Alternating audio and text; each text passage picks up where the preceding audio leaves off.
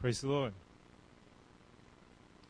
God is so good to us, even when we don't deserve it.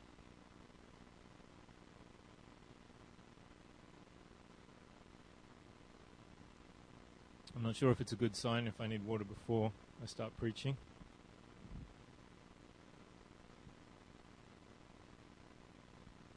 Tonight's message um, is titled At the Very Last Moment. At the very last moment.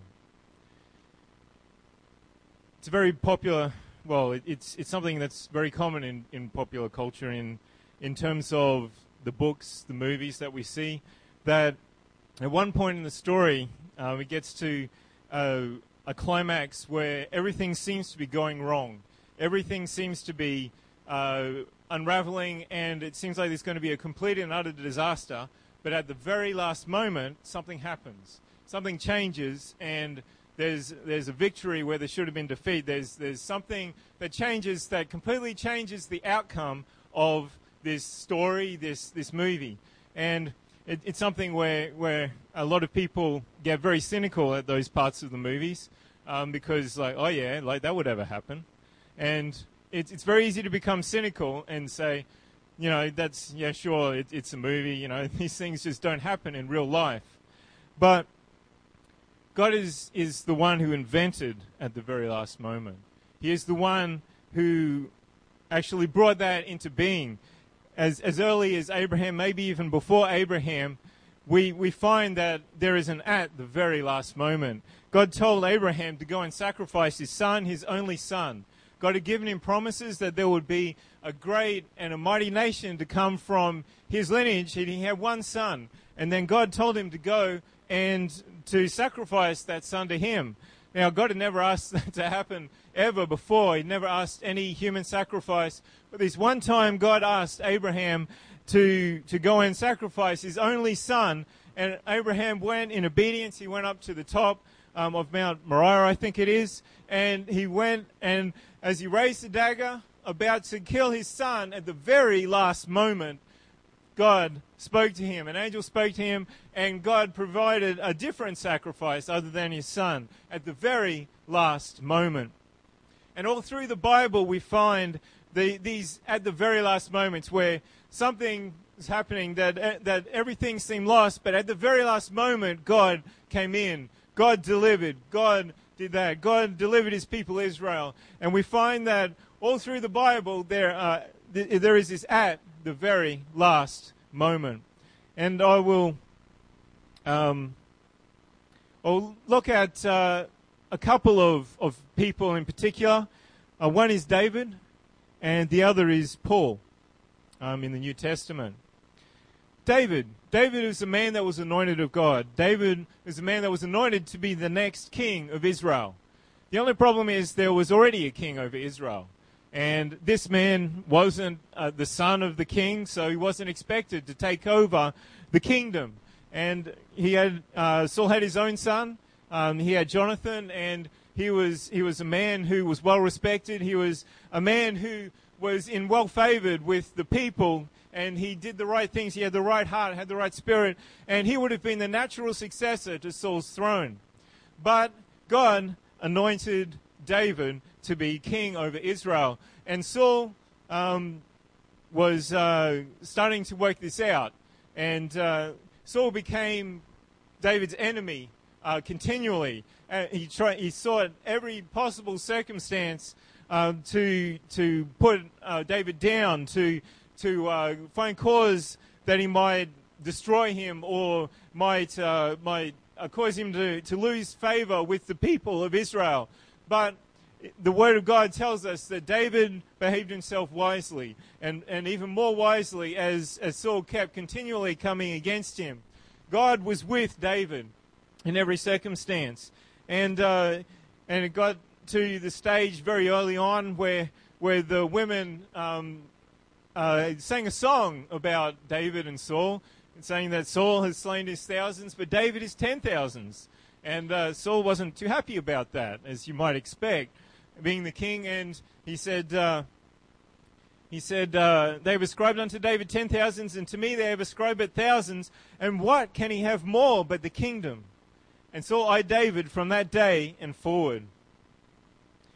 And in 1 Samuel 18 and 10 it says, And it came to pass on the morrow that the evil spirit from God came upon Saul, and he prophesied in the midst of the house. And David played with his hand as at other times. So um, he had a job to do in, in the king's presence to play the harp, and the evil spirit would go away from Saul. And David played with his hand as at other times, and there was a javelin in Saul's hand. And Saul cast the javelin, for he said, I will smite David even to the wall with it. And David avoided out of his presence twice. And Saul was afraid of David because the Lord was with him and was departed from Saul. Why did Saul know? How did Saul know that, that David was with him? Well, Saul was a man of war. Saul wasn't a novice in, in war and in, a novice in using a javelin and a spear. In fact, every time um, you read about Saul, he always has a spear or a javelin with him. It was his choice of weapon. It was something that he had practiced with. It was something that he had killed many people, thousands upon thousands of people with that spear, with that javelin, and he knew how to use it. He knew the best time to strike. He knew when to use it. He was a man of war. And so Saul was there and, and, uh, and David was playing and uh, I don't know about you, but if you're full in playing an instrument, it's not that easy to, to actually dodge or, or to, to realize that something else is happening. But what, what happened, Saul, um, Saul very quickly picked up his javelin, picked up his spear, and went to thrust David with it, uh, to throw it at him, to cause him to, uh, to be stuck to the wall. Now, Saul was a man uh, that used this uh, time and time again. It would have only taken him a second or two to actually get that javelin. He already had it in his hand, and to throw it at David, and for that to hit the wall. It would only taken a second or two for that to happen. But somehow, at the very last moment, God caused David to escape. Whether he um, flinched or, or dodged or, or ducked or, or who knows how God caused it, but at the very last moment, David somehow escaped out of the presence of Saul with his life. And then we find again um, later on in 1 Saul 19.9, and the evil spirit from the Lord was upon Saul, and he sat in his house with his javelin in his hand, and David played with his hand. And Saul sought to smite David even to the wall with the javelin, but he slipped away out of Saul's presence, and he smote the javelin into the wall, and David fled and escaped that night. Saul also sent messengers unto David's house to watch him and to slay him in the morning. And Michael, David's wife, told him, saying, If thou save not thy life tonight, tomorrow thou shalt be slain. So Michael Michal, led David down through a window, and he went and fled and escaped. Saul was coming in. He was he was making sure that David could not escape, that David was going to be killed. Even though he'd escaped out of Saul's presence that night, he went home and the, there were people who watched to make sure he didn't escape. But somehow, at the very last moment, David managed to escape through a window and go and run for his life. And that became the pattern of David's life for many years. He was running, he was hiding, he went to forests, he went to caves, he went into strongholds, he went into places far, as far away as he could from Saul to try to avoid him.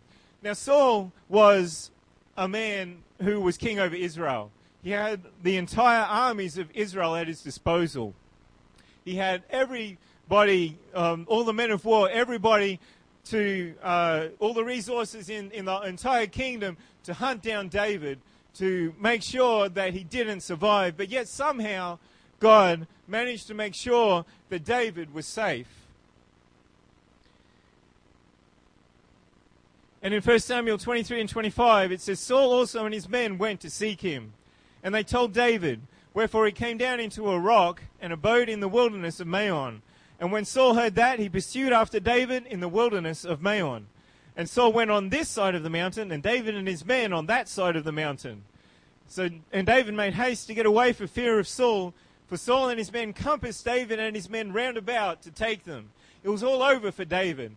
Saul was going around the mountain that way, and David was going as quickly as he could around the mountain the other way. But Saul had taken everything into account. He had made an ambush. He had uh, made sure that there were people everywhere around that mountain and made sure that there was no way of escape for David. There was no way that he could escape.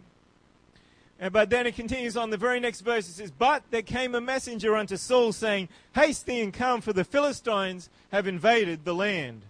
Wherefore Saul returned from pursuing after David and went against the Philistines. Therefore they call that place Selah Mahak, Mal, Malakoth. There you go. There's a tongue twister for you. At the very last moment, God delivered David out of the hands of Saul. The very last moment, there was nowhere for David to run, nowhere for him to hide. Everything had come against him. There, there, everything was completely lost for him. He was about to lose his life, he was about to lose everything. But somehow, at the very last moment, God caused the whole situation, entire situation to change, and he delivered David completely out of the hands of Saul. When everything appeared to be completely lost, God made an incredible way of deliverance. And then a bit later on, there, David came and uh, and tried to to get provisions for his army, for his people. Um, he had been in one of his strongholds, and there had been shepherds from this Nabal that, that had been in, in the same area, and they were tending their sheep. And, and uh, David and his men kept those, those shepherds, kept those people, and made sure that they were safe, made sure that no one uh, did anything wrong against them, against the, the, the ladies that were there, and made sure that, that they were fine. And so David was coming to collect. Um, he, he needed food, he needed provisions, and he came to Nabal and he, he uh, basically said, You know, um, please give me some provisions for the way to go. But Nabal, um, his name means folly, and that's what he was. He uh, basically completely rejected the messengers that came from, from David, and they went back and told David that, uh, that uh, he had. Uh, that he, he basically uh, abused David and and said, Who is David? Who, who is he that I should do these things for him? And so David was coming down with an army to kill this man and everybody that pertained to him. Everybody that was in his household, everybody that was working for him, David was going to come down and destroy everybody. But the, the tidings of that came, or the, the tidings that, that Nabal had been like he had been to David came into the ears of Nabal's wife, Abigail. And Abigail realized what was going to happen from then on. And so she made sure that she brought provisions. She, she did everything that she could to make the situation right. And she went to David, and, and David asked, you know, who are you? Where are you coming from with all of this? And she, she told the story. She, she said, you know, please don't, don't lay this against my husband because uh, he, he's such a fool, basically. As his name is, so is he. He's folly. And, uh, and then it says in 1 Samuel 25 and 32, And David said to Abigail, Blessed be the Lord God of Israel, which sent thee this day to meet me. And blessed be thy advice, and blessed be thou, which hast kept me this day from coming to shed blood, and from avenging myself with mine own hand. See, God kept David from sinning and killing righteous people with the bad. God um, not God, but David was going to kill everybody that pertained to Nabal. When it was Nabal that had the problem, it was Nabal that was the one that that uh, deserved to die. But not everybody was had the same opinion. The servants told Abigail they were the ones that were concerned about the way that Nabal had been, and God kept David from doing something wrong at that time. And Abigail would have been killed as well. Everybody that was had anything to do with Nabal would have been destroyed at that time. But God kept David, and and through using Abigail as a way of from sorry from destroying that, from sinning against uh, the Lord, from from killing these righteous people that were in that place. And sometimes God delivers us from evil, from doing sin. Sometimes God causes us to, to come to a place where we're going to do something wrong, but then something happens. Something, we realize our ways, and God keeps us from doing those evil things.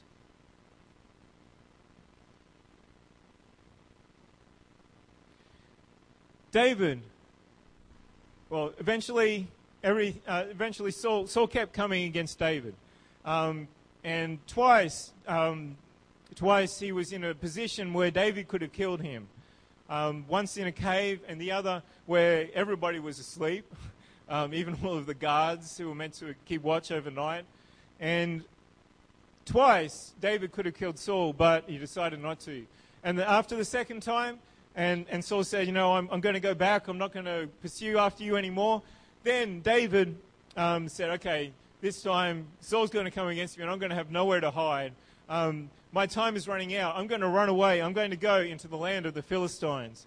And the Bible says when David did that and Saul heard about it, that he, he didn't seek after him anymore. So David had gone into the Philistines, into the land of the enemy for um, protection to actually escape out of the hands of Saul because Saul just kept coming and coming and coming against him relentlessly. He just kept coming. After he repented, after each time that, that he said, No, I'm, I'm sorry, you know, uh, that he, he realized that David meant no harm against him. It wasn't long after that Saul just kept coming back and kept coming back and kept coming back. So David fled and he went into the, the land of the Philistines and he uh, found favor in the eyes of, of one of the kings of the Philistines. And then there came a time of war against Israel. And all of the Philistines gathered together. And this, this, uh, one of this king of the Philistines brought David and his army with him. He trusted David completely in everything that he did. It says in 1 Samuel 29 and 1, it says, Now the Philistines gathered together all their armies to Aphek and the Israelites pitched by a fountain which is in Jezreel. It was war between the Israelites and the Philistines. And the lords of the Philistines passed on by hundreds and by thousands. But David and his men passed on in the rearward with Achish. Was, they were at the very back of this king, Achish, of uh, Gath, I think it was. 1 Samuel 29 and 3. Then said the princes of the Philistines, What do these Hebrews here?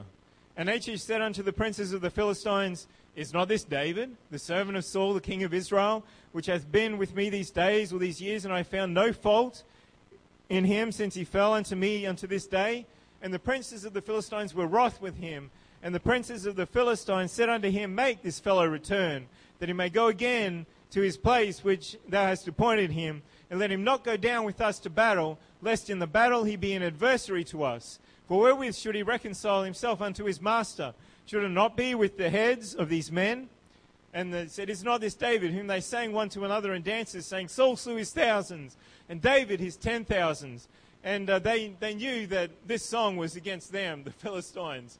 They're saying that David had killed ten thousands of the Philistines. And this was the man that was so feared of the Philistines that was now supposedly fighting on their side. And so David really escaped a bullet at that time they, they told him to go back, and, and David made a, a show of, of being really offended at not being able to, to go against uh, the, the kingdom of Israel.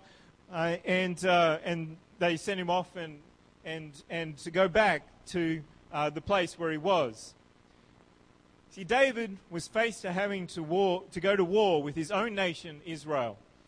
It was something that he could not have ever wanted to do in his lifetime. This was the battle that cost Saul and Jonathan their lives. I want you to think about that just a moment. This was the battle that cost Saul and Jonathan their lives. Do you think that David would have ever forgiven himself if he had helped to kill Saul and Jonathan? He killed the person who came and told him that he had finished off Saul after Saul had impaled himself with his own spear. David would have held himself accountable for Saul's and for Jonathan's death Jonathan, this, this uh, man that was like a brother to, to David. But at the very last minute, the very last moment, God kept him from that situation and from that guilt. All through David's life, and it wasn't long after that that God uh, raised up David to become king of Israel. And God did everything that he had promised to David in the first place. God anointed him to be king over the kingdom of Israel. And that is exactly what happened. But he had to go through an incredibly difficult time. Everything seemed to be going against him. There were times when he, he had lost hope. There was no way of escape But somehow, at the very last minute, God always delivered him from his situation. God always made sure that there was a way of escape. God always kept him through those difficult times and made sure that there was a, a ray of light, that there was something that was beyond what seemed to be around him at that time. But God caused complete deliverance to him time and time and time again until God did exactly what he had promised in the first place.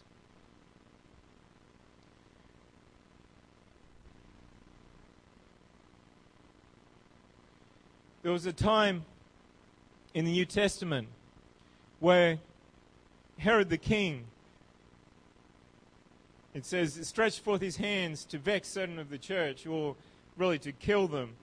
And he killed James, the brother of John, with the sword. And because he saw it pleased the Jews, he proceeded further to take Peter also. And so Peter was there in prison. He knew that da- James had been killed. He knew that he was next in line. He knew that his fate was exactly the same as James's fate. He knew that his life was a goner, and he was there in the prison, and there was nothing for him to do. But the church was praying for him. The church was there lifting him up and causing him and keeping him before God in prayer. And it says that they were praying without ceasing. They were just continually praying for for Peter and continually praying. The church themselves didn't believe that God was going to deliver him, but they kept praying. They kept praying. They kept praying. And at the very last minute, God sent an angel that very night, just before he was going to be brought before Herod and killed. At the very last moment, he brought an angel, and Peter just walked out of that prison without, without having to open any doors. The doors opened of their own accord, and Peter just walked straight out of that impossible situation. He was in chains, the chains fell off. There were locked doors before him. The, the locked doors opened of their own accord. There were guards that were there to keep the prison. The guards weren't there for whatever reason, whether they were asleep. But Peter just walked straight out of that impossible situation.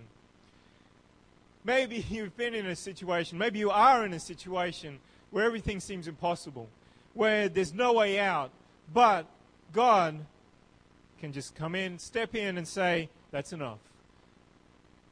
I'm re- reaching down, you're just going straight out. You're walking straight out of it. There's, there's no way that you can get out of it yourself. Everything's against you, everything's locked up tight. It is not possible for you to escape. But then God just comes into the situation and says, Here you go. Out you come. And that is the power of God. At the very last moment, at the very last moment, God will deliver, God will keep you, and God will bring you out of where you have been for so long. Paul and Silas went to a city named Lystra. In Acts 14:19, it says, "And there came to the certain Jews from Antioch and Iconium, who persuaded the people and having stoned Paul, drew him out of the city, supposing he had been dead. Howbeit, as the disciples stood round about him, he rose up and came into the city, and the next day he departed with Barnabas to Derbe.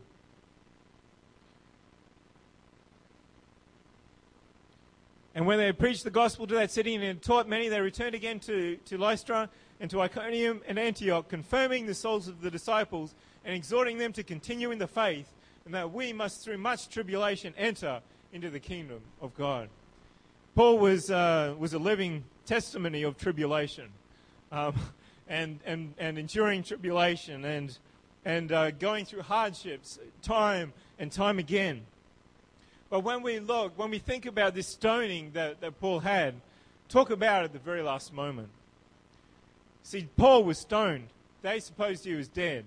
And to anyone and for anyone else, he would have been dead. See, this was, this was even beyond the very last moment for Paul.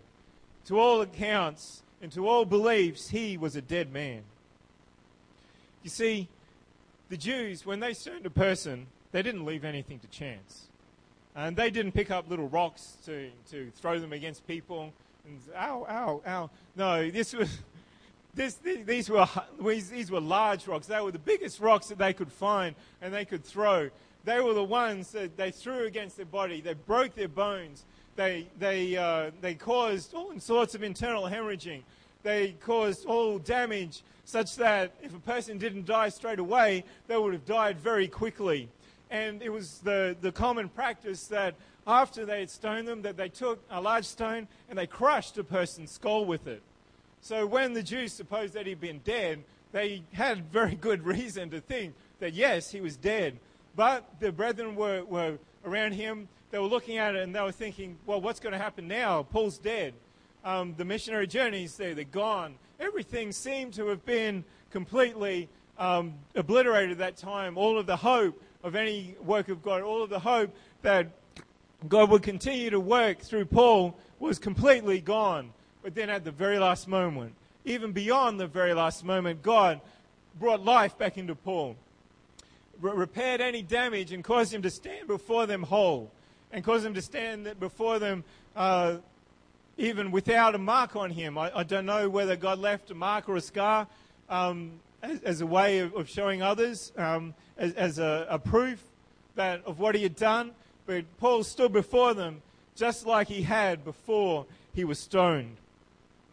Have you ever had a promise from God or had a great need for deliverance and there was a time frame associated with it? Have you ever been left waiting beyond that time frame? God, I had to have help by this date, but it didn't come, and now everything is lost. Lord, you promised me that this would happen by this date, but it hasn't happened. Everything is lost. There's no way out. This is an impossible situation. Sometimes the Lord keeps us waiting even beyond when we can be helped by natural thinking. When we look, when we think about Lazarus, um, Lazarus was sick, and Jesus was in a different place, and word came to him that Lazarus was sick. And, uh, and the Bible says that, um, and when he heard that Lazarus was sick, um, because he heard that Lazarus was sick, he stayed in the same place for three days. Um, which is not the sort of response that you would expect. But God wanted to show his power in this situation. That even beyond death, even beyond the last moment, that he can come into a situation. And Martha um, came to Mary and, and, sorry, came to, to Jesus weeping and said, You know, if you had been here, if only you'd been here in this situation, if only you had come, then this wouldn't have happened he would still be here. Lazarus would still be alive. I know I have faith that um, you would have healed him if you had been here. But Jesus wanted to show them something greater. Yeah, Jesus could have, could have healed him when he was there. They had enough faith to believe that he would heal, but they didn't have enough faith to believe that he would raise from the dead. They didn't think that he had that much power. They, but Jesus wanted to show them that even beyond when the last possible situation. He'd been in the, de- in the grave for three days, I think, by the time he got there. He was dead, he was buried, he was gone. There was no life in him. There was nothing left to pick up. There were no pieces left to pick up of his life. But then Jesus came into the situation. Jesus came and he, he, he did something incredible, wonderful, and powerful that nobody had ever believed or heard before and the and everybody who heard it was was in, amazed, and there were many people who were starting to follow Jesus and realizing that Jesus was the Messiah at that time, because God did something incredible. God did something beyond the time of help. But God will always do what He has promised to do, even if He holds off a long time from doing it. In Luke 18, in verse 1, it says, And he spake a parable unto them to this end. This is Jesus.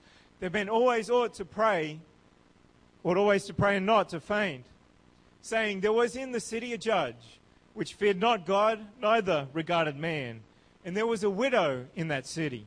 And she came unto him, saying, Avenge me of mine adversary. And he would not for a while. But afterward he said within himself, Though I fear not God, nor regard man, yet because this widow troubleth me, I will avenge her, lest by her continual coming she weary me.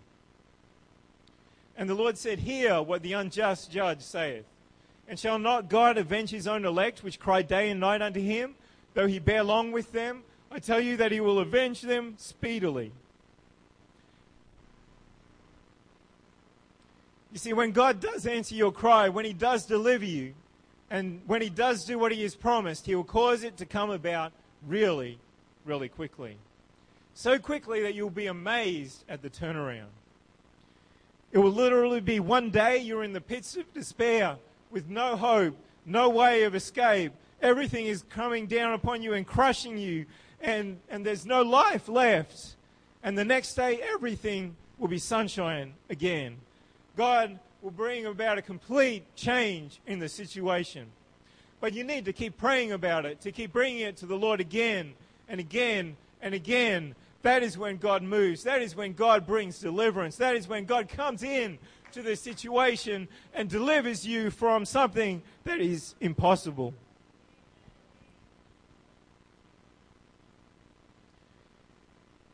Paul and Silas found themselves in jail.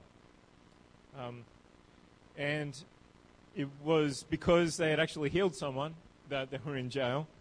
And uh, the, the, the people who were the owners, I guess, of the person that were, was uh, delivered of, of, a, of a demon uh, didn't like that. And so they found occasion to uh, bring them into jail. Um, they brought an accusation against them and they were put into a jail. And in Acts 16:25 it says, "And at midnight Paul and Silas prayed and sang praises unto God, and the prisoners heard them. And suddenly there was a great earthquake, so that the foundations of the prison were shaken, and immediately all the doors were opened, and everyone's bands were loosed. And the keeper of the prison, awaking out of his sleep and seeing the prison doors open, he drew out his sword and would have killed himself, supposing that the prisoners had been fled. But Paul cried with a loud voice, saying, Do thyself no harm, for we are all here. This is not something that Paul could have known that he was about to do, but through the power of God and God's deliverance, he spoke those words by the power of God. Then he, the jailer, called for a light and sprang in and came trembling and fell down before Paul and Silas and brought them out and said, Sirs, what must I do to be saved? And they said, Believe on the Lord Jesus Christ, and thou shalt be saved in thy house. This is a man who did not know God. This is a man who didn't know who Jesus was. This was a man who probably didn't even know who the God of Israel was in this city, this, this Greek city. But at the very last moment, God provided a way of escape and a salvation for that jailer who was about to kill himself, who had no doubt mistreated prisoners before. He was, uh, don't think that his response to the word of God meant that he was a good and a lenient person. You see, a special type of breed was put in charge over prisons. A special type of person was put in charge over these places where the, the lowest of the low were put. And these were men that could take care of themselves. These were men who were able to, to bring a hard fist down on the prisoners that were under their charge. But God kept him from death at the very last moment, even though he deserved to die even though he had most probably done incredibly horrible things to his prisoners. But God kept him from death at that very last moment and brought him salvation. A man who had never heard the word of God before. And what about Paul in the temple of Jerusalem? Paul, um, there was a, an outcry, an, uh, uh, a commotion. There was uh, a riot in Jerusalem because people thought that Paul had brought a, uh, a Greek into the temple, someone who was not allowed to go into the temple. And so there were people who stirred up the people, and they all ran together and, uh, and laid hands on Paul, saying, crying out, Men of Israel, help! This is Acts 21 28.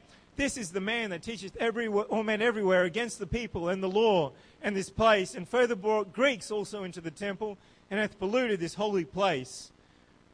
And all the city was moved, and the people ran together, and they took Paul and drew him out of the temple, and forthwith the doors were shut. And as they went about to kill him, tidings came to the chief captain of the band that all Jerusalem was in an uproar, who immediately took soldiers and centurions and ran down unto them And when they saw the chief captain and the soldiers, they left, beating of Paul. Then the chief captain came near and took him and commanded him to be bound with two chains and demanded who he was and what he had done. And some cried one thing, some another among the multitude. And when he could not know the certainty for the tumult, he commanded him to be carried into the castle, into the stronghold. And when he came upon the stairs, so it was that he was borne of the soldiers for the violence of the people. For the multitude of, peop- of the people followed after, crying, Away with him. Paul was a man as good as dead. There were mobs of people around him. They were beating him. They were about to kill him. And there was nothing that anybody could have done. There was no way that any uh, way of salvation could have come to Paul. But this Roman, but this, this man who came with soldiers and, and at the very last moment brought Paul out and says because of the violence that he was borne of the soldiers, he was actually lifted up and carried above the people um, uh, into the castle. And that, that meant that because that, that meant that there was no way of escape for him. There was no way that he could have escaped on his own. But God allowed this, these centurions to come, this centurion, these soldiers to come and deliver him at the very last moment. When it appeared that Paul had no hope of salvation, God caused salvation to come from a completely unexpected source. You see, the Jews hated the Romans. The Romans were the ones that had conquered them. The Romans were the ones that uh, put soldiers into the streets and, and, and caused them to be under the rule of the Romans. They hated the Romans. But God caused the Romans to come and deliver Paul. You see, when God delivers you, don't think that it will always be according to the way that you want it to be. God may use the least expected source to deliver you completely from the situation that you're in.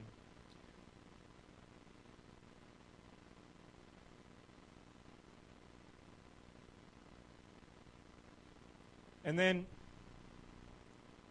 Paul was brought out again uh, to to uh, discuss everything with uh, the the people. Uh, and it says in Acts 23:10, and when there arose a great dissension, the chief captain, fearing lest Paul should have been pulled in pieces of them, commanded the soldiers to go down and take him from, by force from among them and to bring him into the castle. So once again, Paul was there, and were, there was another commotion um, after Paul had, had, answered, spoken for himself, and there were two groups of people fighting against each other, the Pharisees and the Sadducees. And then, once again, Paul needed deliverance of God. And with violence, the, the soldiers needed to use violence to bring Paul out this time. Twice, Paul escaped from the Jews at that time. But not only that, then there were men that, that uh, put a vow upon themselves.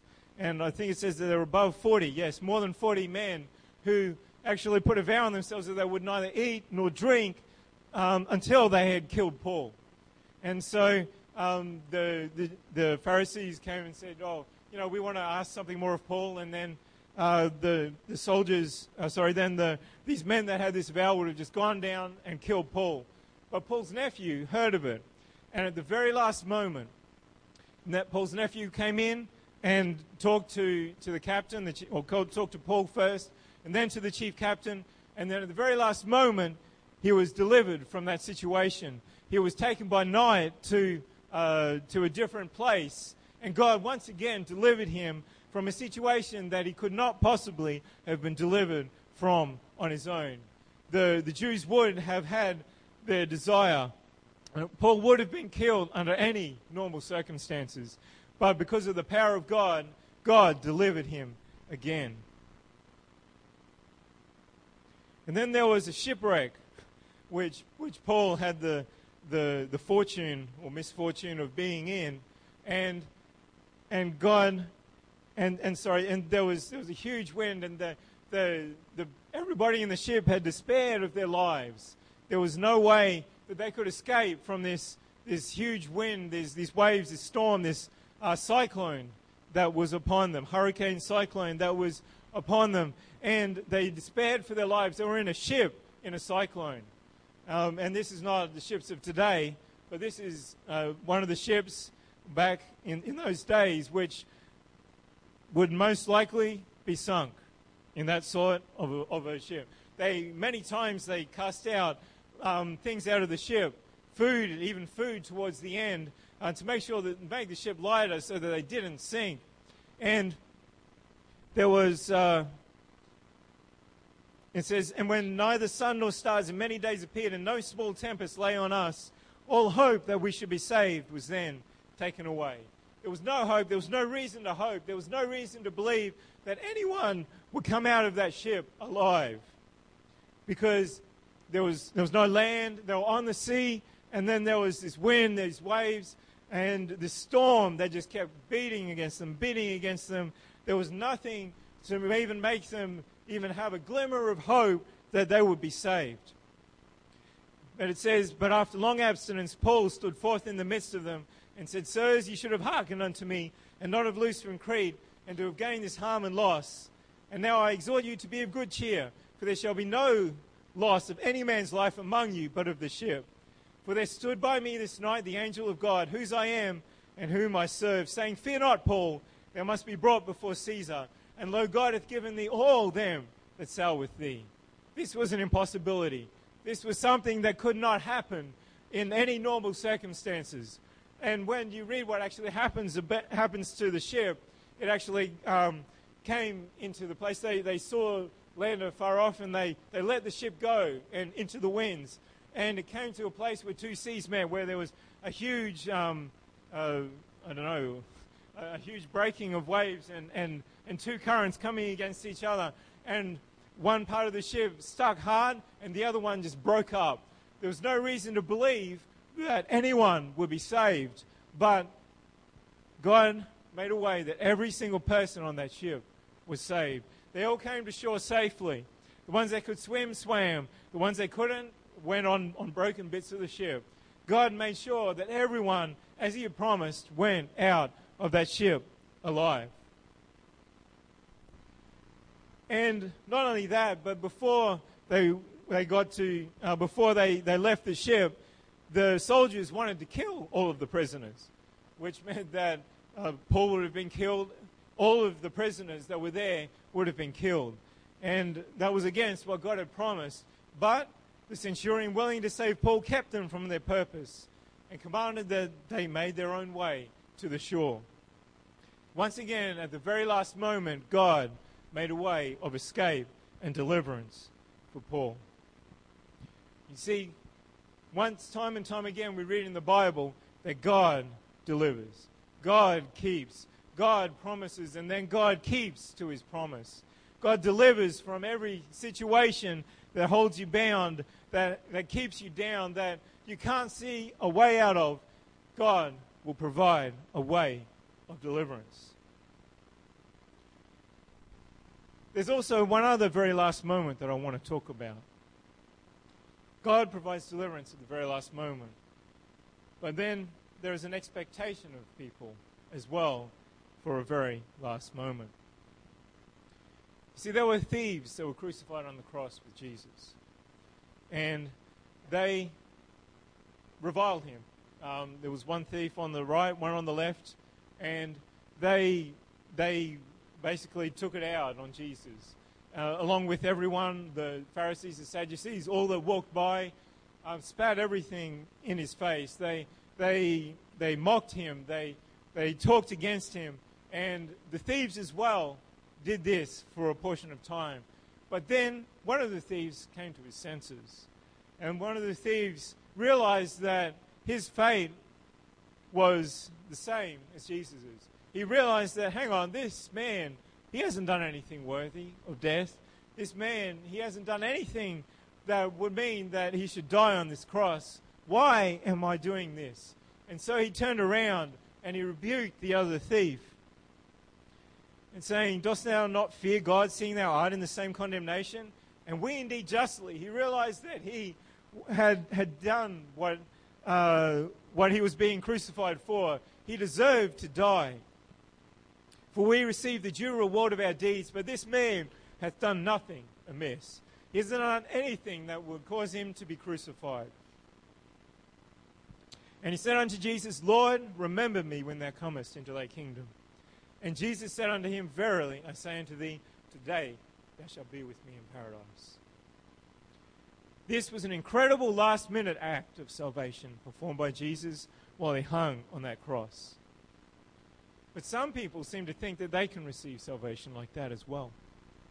That they can do whatever they like, sin however they want, then on their deathbed, in their dying breath, receive salvation from God.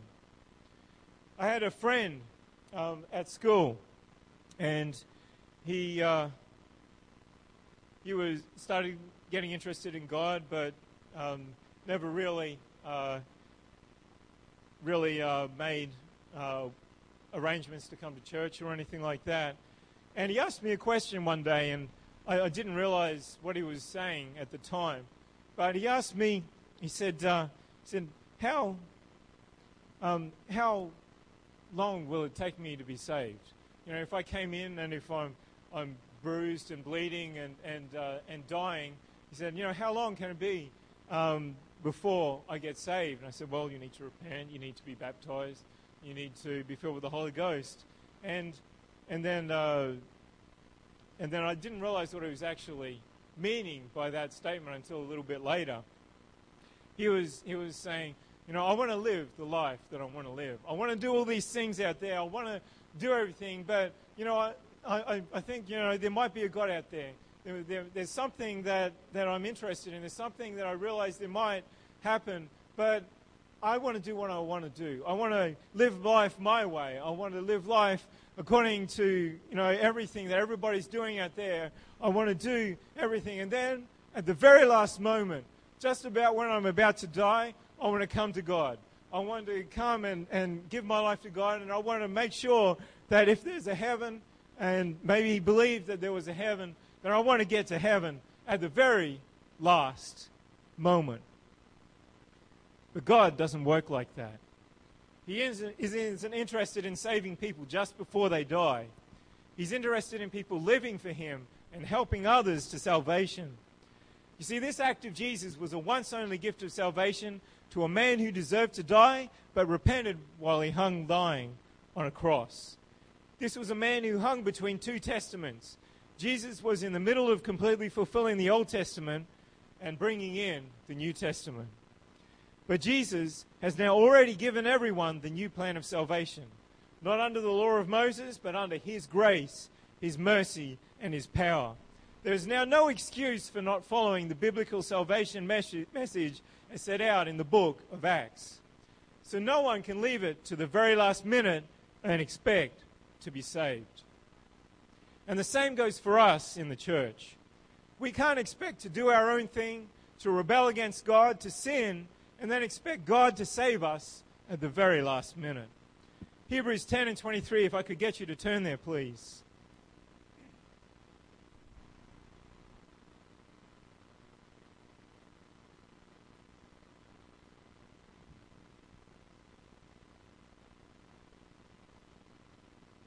Hebrews 10, and starting in verse 23. The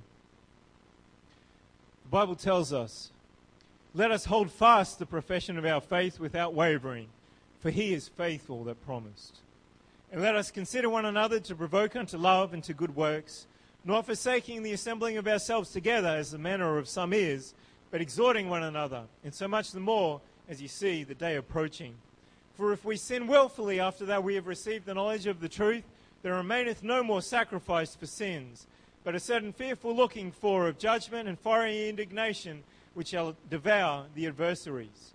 He that despised Moses' law died without mercy under two or three witnesses. Of how much sorer punishment, suppose ye, shall he be thought worthy, who hath trodden under foot the Son of God, and hath counted the blood of the covenant wherewith he was sanctified an unholy thing, and hath done despite unto the Spirit of grace?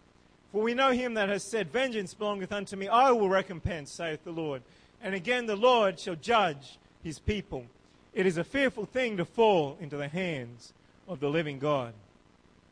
But call to remembrance the former days in which, after you were illuminated, ye endured a great fight of afflictions, partly whilst you were made a gazing stock both by reproaches and afflictions, and partly whilst you became companions of them that was so used. And talks about having compassion of him in his bonds, knowing that in yourselves that you have in heaven a better and an enduring substance.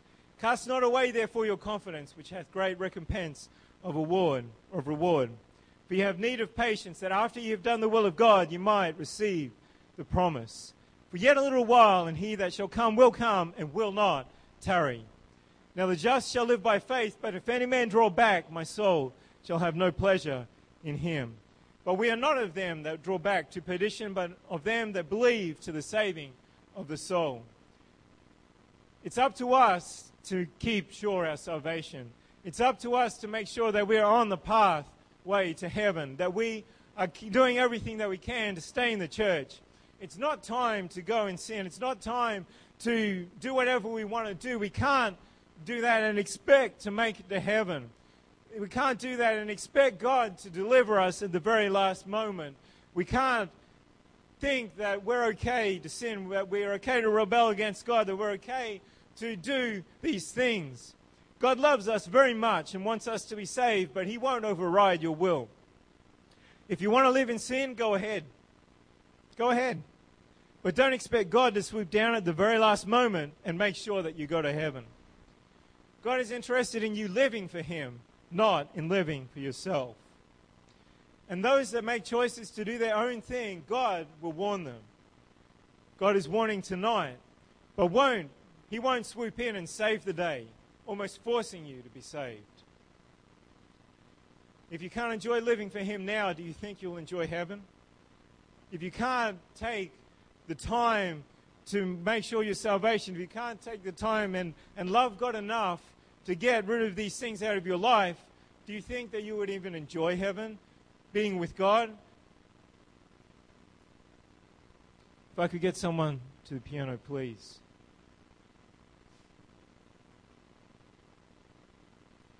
Maybe you've been a bit casual in your walk with God. Maybe you even have unrepented sin in your life. Something that you're doing that you're excusing away, or something that you think you can get away with that no one else knows about. Maybe you've been thinking that you'll get away with what you're doing because God loves you. Because he, He'll make sure that you don't go to hell because He loves you. Yes, God is a love. God is love. God is a God of love. He does love you, but you have to make the choice to follow Him now. You see, Jesus is coming back soon.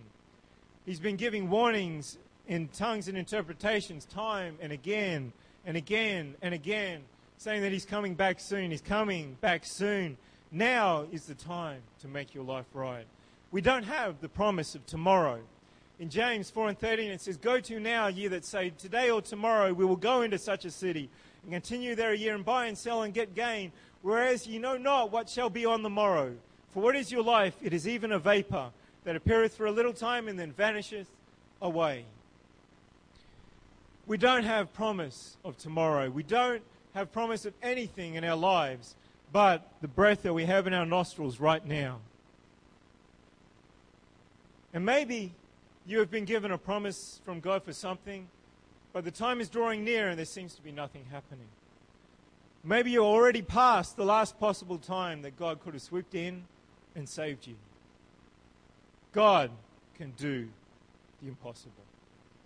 Nothing is too hard for God. The Bible says that there is nothing that is impossible for God.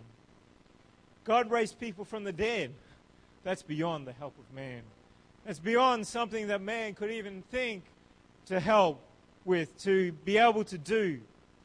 And God can raise your promise from the dead as well. It's not impossible for God. We just need to keep going to Him, keep our faith in Jesus Christ, even beyond the last chance for deliverance. You had a promise from God that had a time frame, a time limit, and that time has passed. That's not the time to give up hope. That's not the time to say, well, I must have heard it wrong. That's not the time to lose faith in God because God will do what He has promised. God will do according to His word. We just need to keep our faith in Him. Even beyond the last chance for deliverance. Now is not the time to lose faith in Jesus or His ways. Now is the time to push forward, to put our full faith in Him, and to make our lives right. God will never fail you. Ever, ever, ever fail you. He's never failed me. And I know that there are many, that all of the people in this place can, has that testimony that He has never failed us. Sometimes it seems like when we're going through our situations and our circumstances that He has failed us. But at the end of the road, when we come through the situation and circumstance, when God puts His mark on it, when He puts His word into the situation, and it all disappears, and all of a sudden there's sunshine again where there was nothing but despair. When we realize that God has brought us out once again, that is something that lifts our faith. Something when we realize after the fact that yes, God was always with me. God always was keeping me. God always had his hand on me. God always knew my situation and always knew the time that he was going to bring me out. Even though I was sinking, even though I was drowning. So, whatever the reason, whether it's to make your life right or to put your faith in God again, even in the darkest of situations, even when there seems that there's no hope, no way out, I welcome you to come to the altar. I welcome you to pour out your heart before God. He will hear your prayer. He will hear your cry to Him. And He will save you from your sins and your trials that have no hope, that have no answer. God will become your deliverance. God will become your salvation, but we need to come to Him. We can't play around with God. We can't mess around with God. God wants us to follow Him now. And we need to put our faith and our trust in Him. At the very last moment, He will deliver. At the very last moment, He will cause us to come back into a place with Him again. But we need to put our faith and our trust in Him. So I invite you to come. Come to the altar. Come. Bring everything before God. Pour it out before Him again. Bring your faith and trust in Him again. And if there's anything in your life that you need to make right, now is the time. Now is the time. Don't hold back. Don't hold off. Don't say, I'll do it tomorrow. Don't say, I'll think about it. Now is the time of salvation. Now is the time to come to Jesus and put your faith and your trust completely in Him once again.